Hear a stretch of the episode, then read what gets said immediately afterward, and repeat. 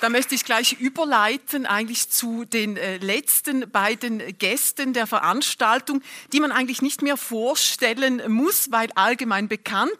Zunächst einmal äh, begrüße ich ganz herzlich Frau Regierungsrätin äh, Jacqueline Fehr, die, wie gesagt, eigentlich keinerlei weiterer ähm, Einführung bedarf. Es freut uns sehr, dass Sie sich bereit erklärt haben, heute hier zu sein und die Fragen oder das, ja, die äh, Befragung vielleicht von äh, Duri Bonin auszuhalten. Ebenfalls ein Stammgast bei äh, uns an dieser Veranstaltung, Rechtsanwalt in Zürich, äh, Podcast-Macher.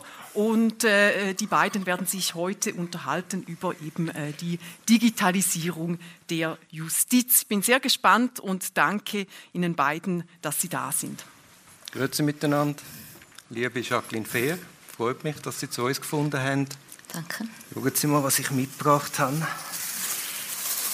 Eine Sanduhr. Erinnert mich ein bisschen an das Zähneputzen.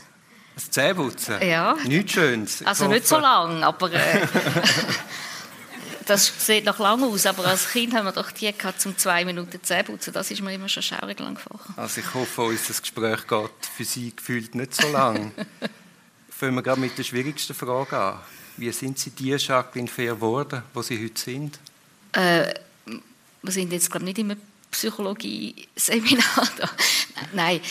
Ähm, ich wollte Journalistin, also ich habe verschiedenes werden als Mädchen und so, Pilotin, nein, nein, nein auch mal äh, Direktorin von einem Frauengefängnis. Aber wo es ein bisschen konkreter geworden ist, wollte ich Journalistin werden. Jetzt hat es dort noch keine Ausbildung gegeben und die Berufsberaterin hat mir gesagt, wird doch einmal zuerst Säcklehrerin, weil die meisten Journalisten sind irgendwann einmal Lehrer gewesen.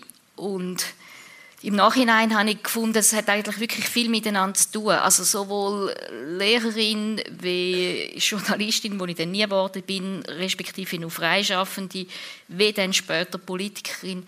Es hat viel damit zu tun mit Übersetzen, verständlich machen, verstehen, den wesentlichen Kern erfassen, das einer anderen Gruppe, einem anderen Mensch gegenüber so darstellen, dass die Person etwas damit kann anfangen und die eigenen Gedanken kann nachvollziehen Wie haben Sie sich denn das vorgestellt, Direktorin von einem Frauen- oder Männergefängnis? Frauengefängnis. Frauengefängnis. Ich bin mal in Lissabon ein Gefängnis anschauen, ein Männergefängnis, und interessant war, das ganze Personal war weiblich. Und die haben uns dann erzählt, die Stimmung sei viel besser, seit sie das gewechselt haben. Also Sie müssten von einem Männergefängnis... Ja, ja, in der Zwischenzeit bin ich ja oberste Chefin sowohl von W. Und also wir bemühen uns auch stark bei der, bei der Rekrutierung der Aufseherinnen und Aufseher, jetzt zunehmend auch Aufseherinnen zu rekrutieren für Männergefängnisse. Jetzt gerade im neuen Gefängnis, wo im PJZ aufgeht, werden wir so ein Verhältnis 60-40 haben weil erstens das Normalitätsprinzip uns zu dem verpflichtet, möglichst im Gefängnis Realitäten zu rekonstruieren, die es draussen auch gibt. Und natürlich auch, weil gemischte Teams sowohl der, auf der Seite der äh, Mitarbeitenden wie auch natürlich nachher im Bezug zu den Gefangenen mhm. schon besser sind. Ja. Ich habe in der NZZ gelesen, sind Sie als Ruhestörerin bezeichnet worden. Sie wären als Anwältin geeignet. Wir sind Ruhestörer eigentlich. ja. Das ist nie eine Option. Kann ich, kann ich bestätigen. Aha. ähm, ähm, ja, also ich, ich bin ja manchmal auch Anwältin der Sache. Also gerade als Politikerin habe ich ja schon auch manchmal eine Position, wo ich Meistens ist es ein Anliegen, das ich anwaltschaftlich vertrete und natürlich schon auch versuche, die Begründungen und so auch zu fokussieren und auch so quasi zwingend zu machen, dass es am Schluss nur noch ein Ja gibt zu dem Vorschlag, den ich vertrete. Von dem her, ja, ich hätte auch Anwältin werden Aber ist nie wirklich eine Option? Nein, ich kann so in meinem ganzen privaten Umfeld, muss ich sagen, habe ich wenig mit Juristinnen und Juristen zu tun gehabt. Ich komme aus einer nicht akademischen Familie sowieso hat es nichts von dieser Disziplin niemand mit dieser Ausbildung oder Nähe oder so. Bin auf, also bin auf dem Land aufgewachsen, bin, äh, mein Vater war ungelehrter Lagrist, meine Mutter Damenschneiderin. Wir sind dort irgendwie in einem Umfeld, gewesen, wo das kein Thema war.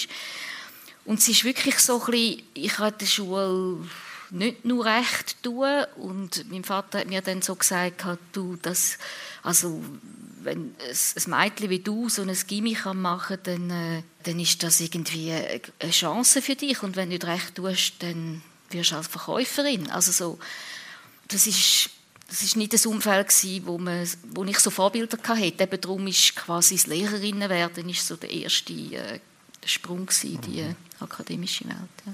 Jetzt müssen wir ja jetzt über Digitalisierung reden. Wie muss ich mir einen Tag von Ihnen vorstellen? Also haben Sie zum Beispiel haben Sie einen eigenen E-Mail-Account? Ich habe viel, ich habe, ich weiß auch nicht, etwa 15 Briefkästen irgendwie. Also im physischen gibt es auch noch dann äh, verschiedene E-Mails, E-Mail-Accounts, dann alle möglichen sozialen Medien, dort alle möglichen Briefkästen, Nachrichtendienste etc. Ja, ich habe auch verschiedene wirklich ganz private Accounts, wo aber niemand anders sieht als ich. als also ich vermute, niemand anders sieht als ich. Schicht Mario Fehr.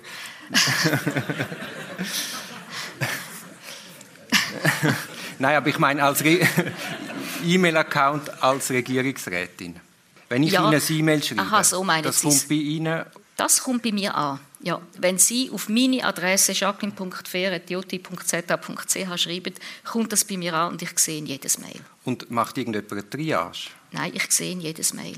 Um wie viel E-Mails? Ich mache nachher eine Triage. Genau. Ja, also ganz, also wir einander, meine Assistentin und ich schreiben einander im Betreff ein, was mit dem, was mit dem E-Mail soll sein. Ja. Aha, sie sieht es auch. Sie sieht es auch. Ja, also alle Mails, die auf die Adresse geschrieben werden, sieht meine Assistentin auch. Aufgepasst. und wie viele E-Mails sind das am Tag? keine Ahnung. Zu viel, viel also zu viel. viel. Äh, ja, ich gehöre auch zu denen, ich meine, ich glaube, ich schreibe vielleicht fast noch mehr, als dass ich überkomme. Also von dem her so, ja, also wir müssen uns mal anschauen, wie viel wir schreiben. Also gehen wir auch davon aus, dass wir etwa so viel bekommen. Mhm. Und ihr teilt dann auf, wer Antwort gibt? Ja, ja, es gibt natürlich ganz verschiedene Formen von Mails. Es gibt Bürgermails, es gibt normale Berufsmails, es gibt Mails im Amts, also von, von irgendwelchen Stellen ganz kurze, es gibt auch ganz viele kurze informelle Kontakte, wo auch ich ohne Anrede noch schnell, mach es bitte, kannst du, ja, einverstanden, gut so, danke vielmals. Also da gibt es natürlich mhm. auch ganz viel eine Art Chat-Funktion. Also ich freue mich dann auf die Zeit, wo wir technisch so ausgerüstet sind, dass wir dann das so in der Chat-Funktion machen können. Und dann gibt es so das, was eigentlich mehr Mails ist, wo vielleicht auch noch ein Anhang dazu ist und so, wo muss bearbeitet werden. Und da, ja, reagiere ich viel und, und sie mit mir. Mhm. Ja. Und tippen Sie die E-Mails oder diktieren Sie nein, die? Nein, nein, also diktieren kann ich nicht, da bin ich zu jung. äh, nein, ich, äh, ich tippe es, ich schreibe auch viel unterwegs, noch schnell auf dem Tram, auf dem Handy. Ähm, schreibe natürlich auch selber. Ich, habe immer, ich arbeite relativ viel am Wochenende. Ich schaffe dann wieder mal alle mhm. E-Mails ab. Äh, ich versuche es so ein bisschen zu bündeln, dann so, äh, so mal eine Stunde lang und dann über Mittag oder so wieder mal alle abzuschaffen. Und da gibt es aber schon solche, wo ich sage, kannst du das beantworten, kannst du das dort weiterleiten. Ähm, das gibt es mhm. natürlich auch. Und schreiben Sie auch noch Briefe? Ich persönlich, persönlich schreibe Briefe. Ich schreibe im Berufskontext auch hier und da handgeschriebene Karten jemandem, mhm. so, wo ich irgendwie finde, vielleicht jemand, der krank ist, Mitarbeiterin, Mitarbeiter oder jemandem, wo ich finde, jemand, der wirklich so extra Meilen gegangen ist und ich vielleicht noch Schöckeli gebe oder so. Und Briefe gibt es auch natürlich die Sachen, die bei uns per Brief einkommen. Äh, wenn jetzt unsere Botschaft schreibt und einen Besuch verdankt, dann schreiben wir das auch immer noch als Brief zurück mhm. oder so. Jetzt haben Sie vorhin gesagt, Sie brauchen das Handy unterwegs. Gibt es spezielle Apps, die Sie benutzen? SBB, Meteo. Ähm. also hat der Zürcher Regierungsrat spezielle Apps?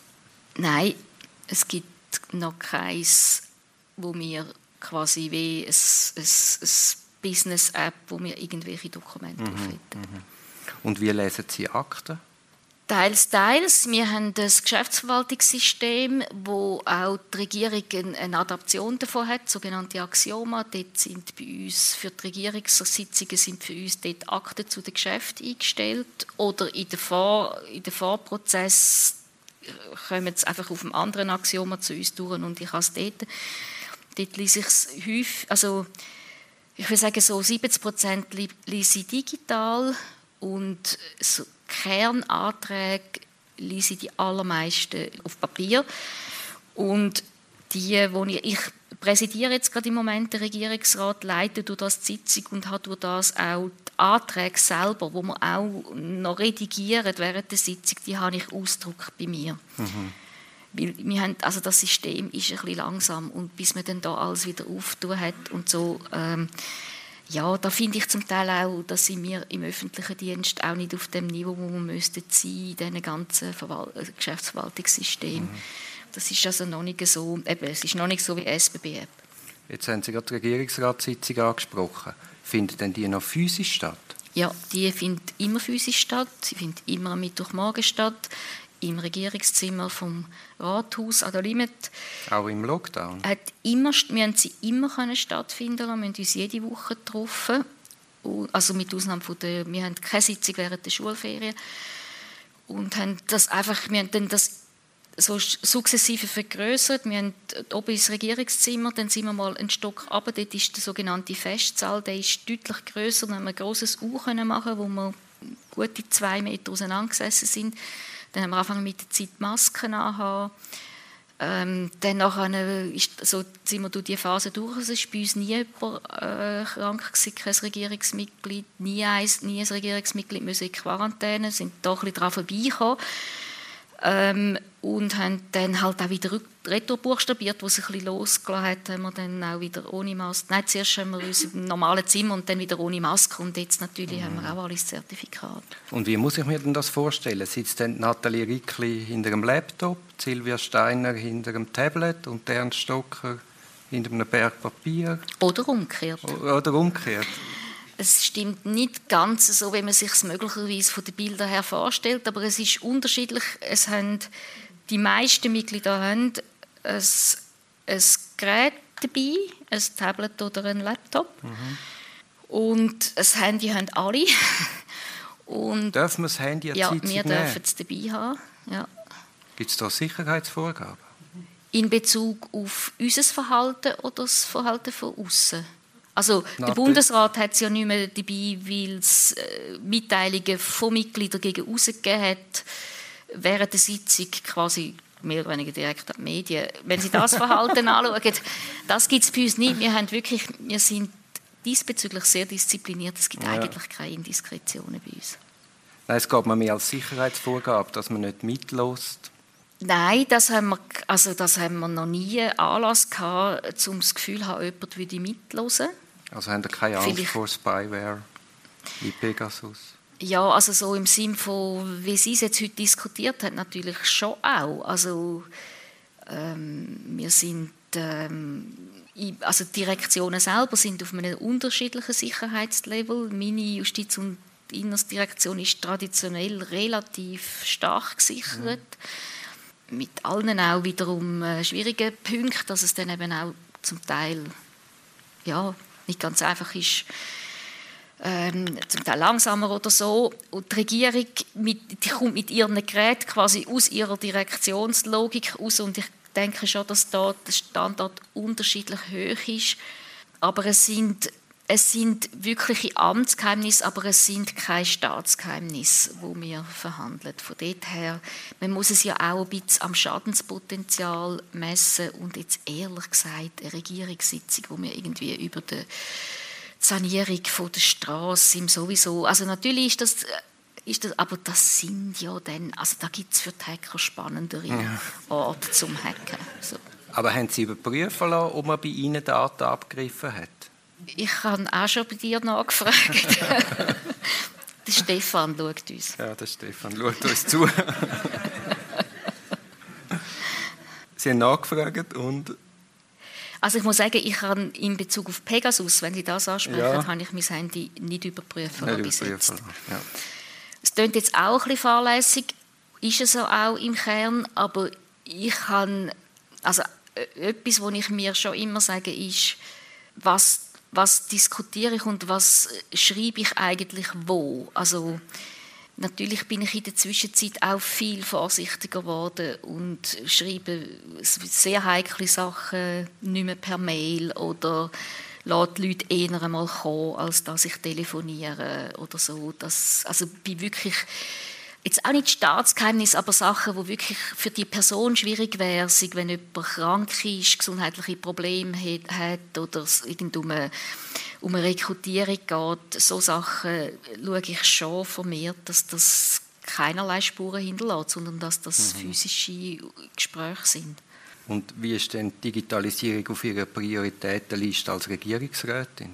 Die hat eine sehr hohe Priorität wir haben ja jetzt jahrelang eine Art wie Trockenübungen gemacht, wir haben darüber geschwätzt und geschwätzt und geschwätzt und manchmal kommt es mir so ein bisschen vor wie bei der Pandemie, wo man ganz viel gesagt hat, der Wolf, der Wolf, der Wolf ist da und dann, wo er wirklich da war, huch, jetzt ist er wirklich da. Also mir ist es selber auch so gegangen, ich habe am Anfang von Corona noch gedacht, ja, ja, oder?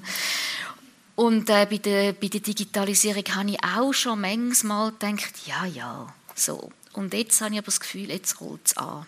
Mhm. Und ähm, jetzt sind wir rollt an und sind auch schon fest, fest drin und die Projekte, die jetzt kommen, die sind ernst gemeint und die sind auch vom Projektmanagement so aufgestellt, dass die kommen. Ich glaube, es fällt allgemein aus, so von außen zumindest, dass in der Justizdirektion ein viel frischerer Wind herrscht. Also gerade mir Strafrechtler, uns ist aufgefallen, uns hat man jahrelang erzählt, fangen und telefonieren, vergessen das digitale Gefängnispsych. Unmöglich. Träumen weiter. Und dann plötzlich ist es gegangen. Ja, es geht noch viel mehr. Ähm, äh, Erzählen Sie. also ganz ein anderes Feld, wo Sie als Strafrechtler weniger interessiert, aber möglicherweise Gefangene. Es gibt natürlich mit der 3D-Technologie auch Möglichkeiten, ähm, Freigang nicht ersetzen, aber Freigang simulieren, also Techniken der Gefangenen anzutrainieren, wo sie draußen in der Welt wieder antreffen, zum Beispiel Bedienen von Billetautomaten. Das klingt jetzt einfach, aber wenn jemand 15 mhm. Jahre im Gefängnis war, ist das nicht so trivial.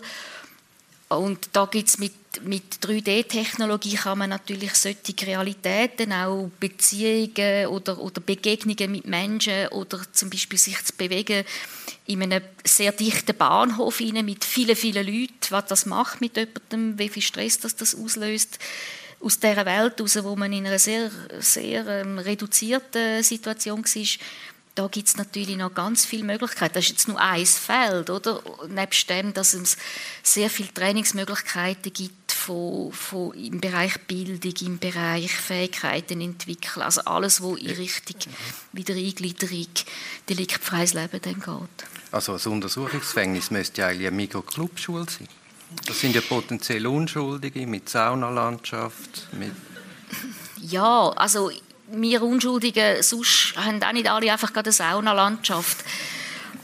Aber es ist so, also es ist, ich, ich habe natürlich, wir haben jetzt viel geschafft in den letzten Jahren an Haltungen, an, an Konzept und letztlich auch Einstellungen und Umbenennung vom Amt für Justizvollzug in Justizvollzug und Wiedereingliederung ist der sichtbare Ausdruck von dem wir vertreten oder ich vertrete heute und muss sagen, also auch das Amt oder das Kader vom Amt und auch ganz viele Mitarbeiter vertreten heute dezidiert die Position, die Wiedereingliederung fängt am Tag der Verhaftung an. Und da braucht man, aber ah, das ist, das ist quasi der, der, der, so der strategische Leuchtturm, wo wir uns daran orientieren. Was das denn im Konkreten alles heißt, da sind wir jetzt einfach unablässig dran am Arbeiten. Aber wir sind natürlich eben, es gibt noch ganz viele Elemente, die man da könnte was aber was ich schon jetzt beobachtet habe, das absolut Zentrale, das ist, das ist, natürlich habe ich da eine Rolle gespielt, aber auf was es wirklich, wirklich ankommt, sind die verantwortlichen Leute, die dort arbeiten. Das, also, also die Besetzung der Gefängnisleiterinnen und Leiter, wer ist das am Schluss? Ähm, wer führt die Institutionen? Wer führt das Amt? Was für Forschungsaufträge geben wir? Haben wir überhaupt den Anspruch, selber Forschung zu betreiben? Sagen wir das auch? Machen wir das auch transparent? Machen wir auch Methoden transparent? Sind wir mit den Fragestellungen im Diskurs, mit allen möglichen Stakeholders etc. Das sind, das sind die Leute, die das machen. Aber wie haben Sie den Mentalitätswandel anbekommen? Ja, pff, ähm, ja mit, mit äh, also mit Schaffen, mit, äh, ja.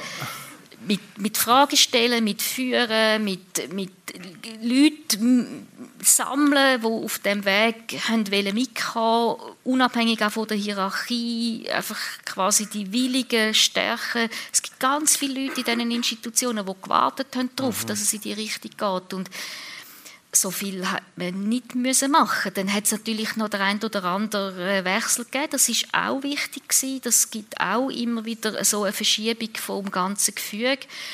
Aber es ist eben un unglaublich, wie viel das kann auslösen kann. Also das Gefängnis ja. Pfäffiken war so lange ein Problemgefängnis. Ja. Ja. Und plötzlich wollen alle nach Pfäffiken. Ja. Nein, ich meine, das, das finde ich ja, ich muss sagen, das finde ich auch, ich finde das auch auf meiner Seite, was, was, das, was der Mietler hergebracht hat in dieser Zeit, ich finde das, find das wirklich wahnsinnig ähm, äh, ich habe den grössten Respekt vor ihm, weil er hat seine Leute gewonnen für das. Mhm. Leute, langjährige Aufseher, die gefunden haben, was, ich, nein, sicher nicht, spielt jetzt Ping-Pong mit einem mhm. Gefangenen, oder? Mhm. Und ist zufriedener, findet seinen Job spannender, hat sieht seine Aufgabe neu, sieht auch, hat auch wieder ein Bedürfnis, sich weiterzubilden, weil er da Kompetenzen sieht, die er gerne hat, die er sich aber noch aneignen will. Also das ist schon sehr beeindruckend, mhm. was da passieren kann. Dann Kriseninterventionsabteilung im Gefängnis Limmatal geht, glaube ich, auch auf Sie zurück.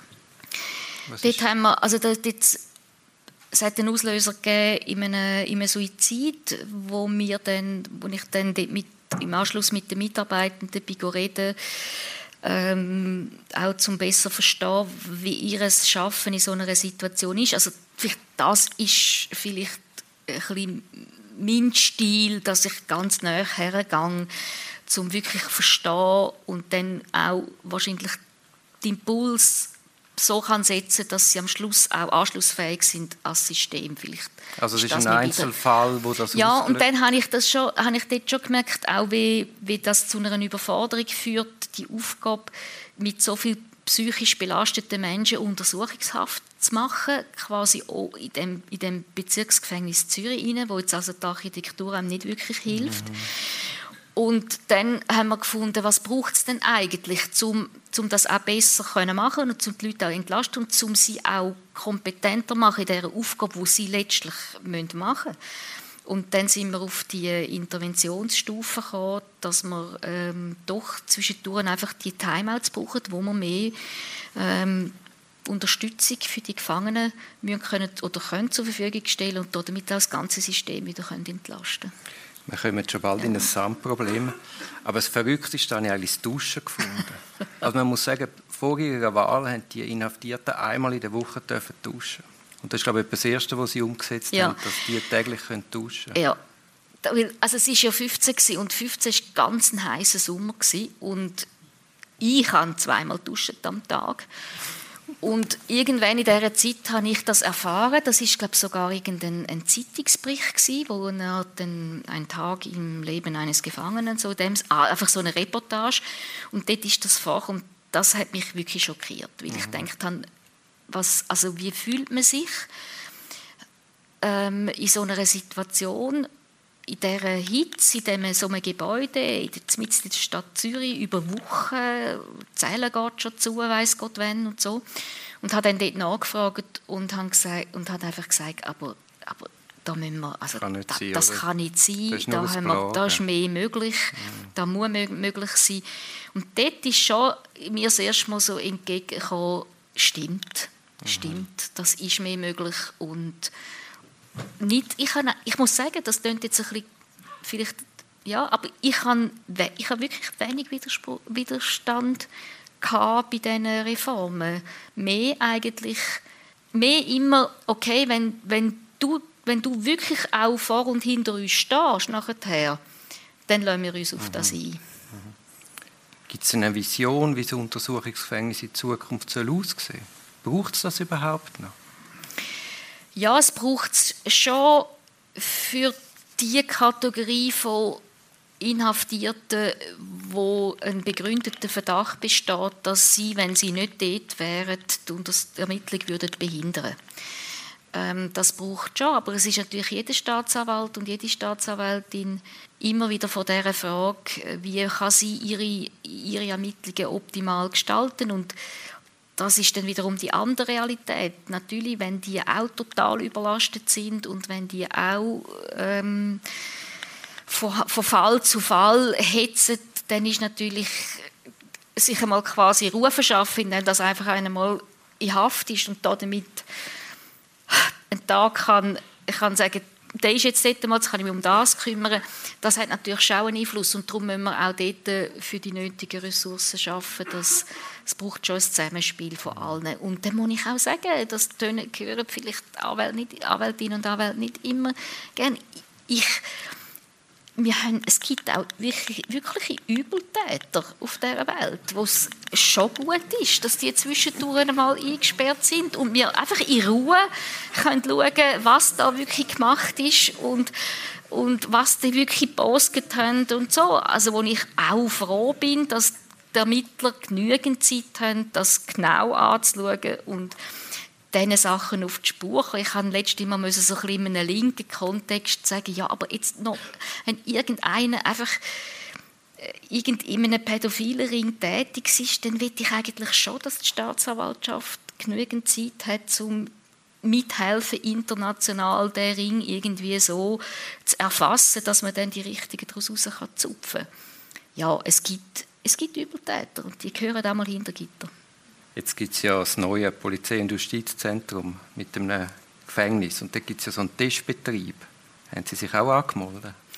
Ich habe fest äh, die Absicht, ich will wirklich auch gehen. Also ich weiß nicht, ob Sie das schon erfahren haben, dass wir bei der Inbetriebnahme ja eine Testphase machen und wir gesagt haben, schlauerweise machen wir die Testphase mit lebenden Menschen. und zwar mit solchen, die mit dem etwas zu tun haben und vielleicht once in a lifetime. Wir nicht jeden Tag ein grosses Gefängnis auf die Chance haben, mal zählen von ihnen, eine Nacht in einer Zweierzelle wir haben auch schon lustige Duos uns vorgestellt, wer mit wem könnte Zellen tun. Äh, das einmal ein, zwei Nächte so durchzuerleben, weil ich glaube, es tut uns Politikerinnen gut, Staatsanwältinnen, den Anwälten, es tut vielleicht allen gut, einmal das zu erleben. Einfach quasi zack, Handy weg, kein Außenkontakt, man kann niemanden mehr informieren. Wir haben ja dann immer noch eine Schonhaltung, wir müssen die schon können sagen, ich komme dann nicht heim. Das ist bei den Inhaftierten meistens nicht der Fall. Aber einfach, ja, ich finde Also Sie gehen auch? Ich gehe auch. Und ist das Ihr erster Aufenthalt in einem Gefängnis?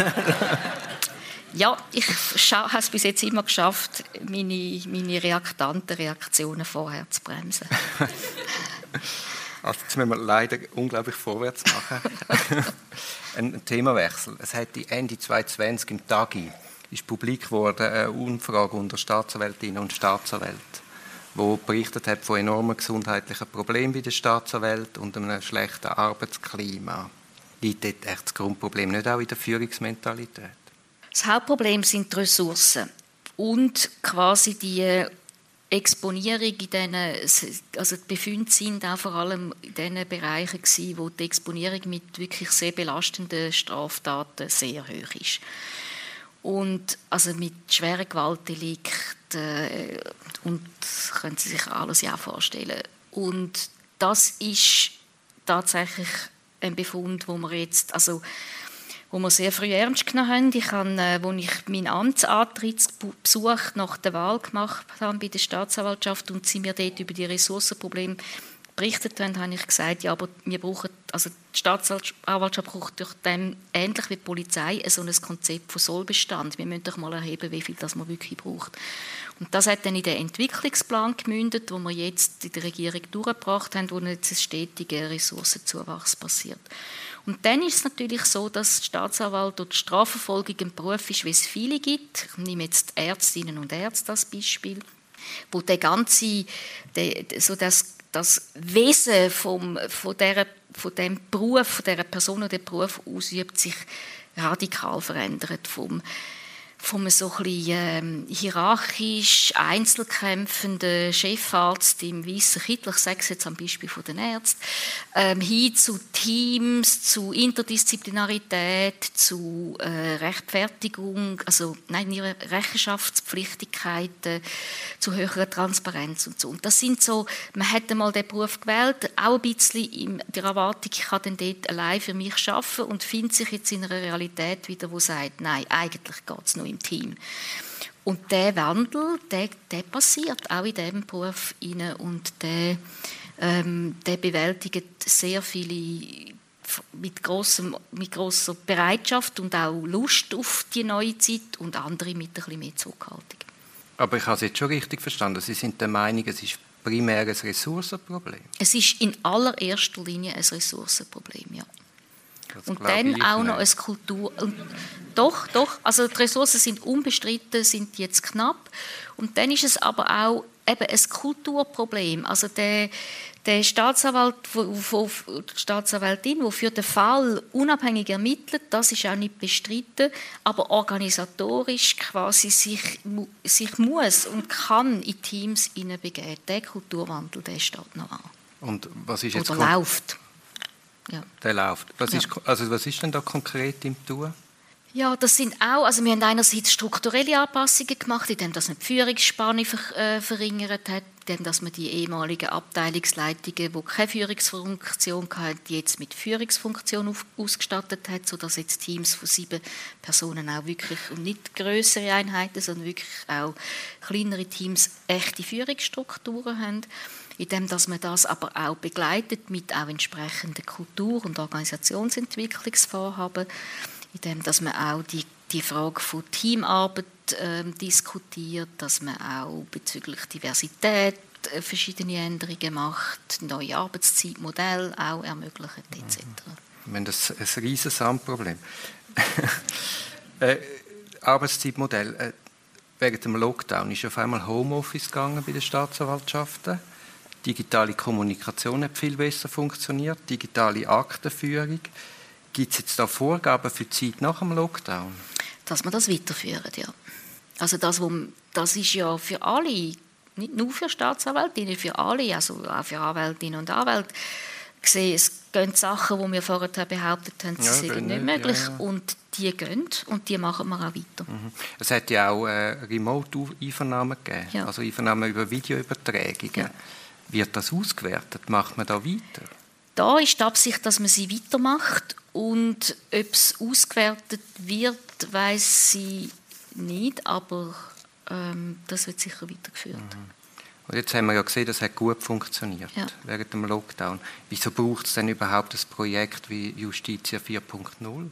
Ja, das ist natürlich nochmal eine ganz andere Kiste. Ich muss wieder ein bisschen zur Gesundheit gehen. Also das ist wie ein E-Patientendossier. Also wenn ich künftig will, dass all meine Gesundheitsdaten irgendwo, ähm, dass ich nicht 15 Krankengeschichten irgendwie bei einer Ärztin oder einem Arzt habe und dann bei der Apotheke auch noch 17 Datensätze irgendwo geleitet sind, sondern dass das miteinander verknüpft ist, dann braucht es da ähm, medienbruchfreie Durchgänge und System. Und die Plattform, Justitia 4.0 ist ja die Plattform, wo das alles kann abgearbeitet werden und wo die Schnittstellen auch definiert wo das dann zueinander passt. Und das ist natürlich etwas, wo weit, das geht vom Anfang vom Prozess, also von der Verhaftung über, über die Vertretung die Anwälte, über die Ermittlung von der Staatsanwaltschaft, über den Gerichtsprozess zum Justizvollzug, bis es hin wieder zur Bewährungshilfe Menschen wieder unabhängig sind von unserem System. Aber wir haben ja innerhalb von der Strafverfolgung unglaubliche Unterschiede, was jetzt die Arbeit mit der Digitalisierung anbelangt. Richtig, das haben Sie ja bei den Ärztinnen und Ärzten. Ja, logisch. Und, und irgendwann Arbeit. wird das so zusammenkommen. Also, Aber wie wollen Sie denn den Mentalitätswandel anbekommen? Ähm, der Gap wird wahrscheinlich immer, immer grösser. Ja und nein. Also, wenn man, also man, muss, man wird, man wird Anreize über Technologie und Vorgaben über gesetzliche Grundsätze machen. Also man ich sage es vielleicht ein bisschen banal, wir haben irgendwann gesagt, es müssen alle mit A4-Papier arbeiten, weil sonst funktioniert das nicht mit Gouverneur und Drucker und, und so Sachen. Ja, das ist jetzt halt so und am Schluss müssen halt alle mit dem Tool arbeiten, sonst geht es halt einfach nicht mehr. Also irgendwann hat man sich auf Meter geeinigt und irgendwann auf A4-Papier und irgendwann wird man sich auf ein digitales Tool müssen einigen. Sonst geht es halt einfach nicht. Aber wenn ich jetzt hier den Zeithorizont sehe, zum Beispiel das Obligatorium für Anwälte, für digitale Anwaltspost, ist angedenkt für 2027. Wieso so weit raus?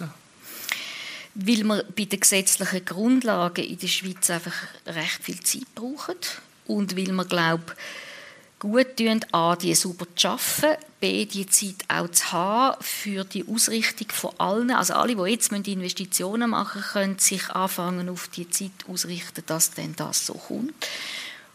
Oder es ist, also ich bin ein bisschen zu sagen, es geht schnell, also warum geht es noch so lange und gleichzeitig sagen sie, ja geht das überhaupt, wenn alle so auseinander sind wenn wir, ich glaube, es wichtig ist, dass es klar wird, dass es kommt und in welcher Art dass es kommt, dass sich die Investitionen können an dem anfangen ausrichten und das muss klar sein. Aber wir wissen doch unmöglich, wo wir im 2027 stehen. Und in der Technologie? Ja wir wissen nur das eine, dass wir nicht mehr, also was wir nicht mehr machen in der heutigen Zeit, sind große Kisten von irgendwelchen grossen Prozesssoftwares, wo, sondern was wir wissen, ist, die Lösung sind Schnittstellendefinitionen. Wir müssen uns auf Standard Schnittstellen einigen, damit System 1 mit dem System 2 kann reden. Dann ist es am Schluss gleich, mit welchem System man einspeist. Das, muss, das System muss einfach über die Schnittstelle verfügen. Und das ist heute der Schlüssel. Also wir haben jetzt heute Morgen haben wir ein Projekt gehabt, der KKJPD, wo uns vorgestellt worden ist, die digitale Zellenverwaltung. Also, dass wir überhaupt jemals wissen, welcher Gefangene ist in welcher Zelle, in welchem Gefängnis in dieser Schweiz und wo hat es noch frei. Und nein, nein, nein, wissen wir heute nämlich nicht. Ähm, wird auch, übrigens auch mit Fax hin und her. Wissen ihr heute nicht? Nein, also schweizweit, wir bei uns schon, aber ah, schweizweit nicht. schweizweit nicht. Vergessen. Also wenn man, wenn man muss jemanden platzieren dann telefoniert der Gefängnisdirektor heute auch um und sagt, haben ihr noch einen Platz, wir haben ungefähr das Profil, so, so und so. Das, es gibt kein digitales Zellenverwaltungssystem, Nein, selbstverständlich gibt es das nicht. Okay. Und wenn wir das wenn wir das machen wollen, dann müssen wir nicht alle Fachapplikationen Justizvollzug zuerst alle ändern. Es gibt Familie China, es gibt Familie Juris, es gibt Familie selbst, Eigenproduktionen etc. Die müssen wir nicht zuerst alle vereinheitlichen, aber alle müssen die Schnittstelle installieren, dass sie nachher auf das System kommen können. Frau Fier, wir müssen unbedingt bald wieder mal einen Podcast machen. Wir haben jetzt, glaube ich, das Doppelte an unserer Zeit gebraucht ganz zum Schluss, wenn ich jetzt eine Fee wäre oder gendergerecht, wohl ein Fee und Ihnen drei Wünsche offerieren, was wären die drei Wünsche in der Digitalisierung? In der Digitalisierung? Ähm. Oder sonst im Leben? also sonst im Leben würde ich jetzt heute Abend einfach gerne nur noch ein Bier trinken. Nein, bei der das kann man, glaube ich, organisieren. Nein, bei der Digitalisierung, ähm, dass es ja, also irgendwie, dass man, dass, dass man es ernst nimmt, dass man sich das, vielleicht das Bild vom A4-Papier vor Augen führt. Die Unabhängigkeit besteht nicht in der Papierformatwahl, sondern die Unabhängigkeit von der Strafverfolgung oder von welchem Beruf auch immer besteht im Kern, im kognitiven Denksystem, aber nicht in der Wahl von der Maßgröße und von der, vom konkreten Tool. Dort braucht es Vereinheitlichung. Also der Wunsch ist Vereinheitlichung? Nein, der Wunsch ist, sich mit dem auseinanderzusetzen, wo sind wirklich meine Freiheiten, die ich will behalten und wo ist es einfach notwendig, dass ich mich in etwas schicke. Also ich bin ja der Fee, ich weiß nicht. ist das ein Wunsch? ich weiß nicht, was machen.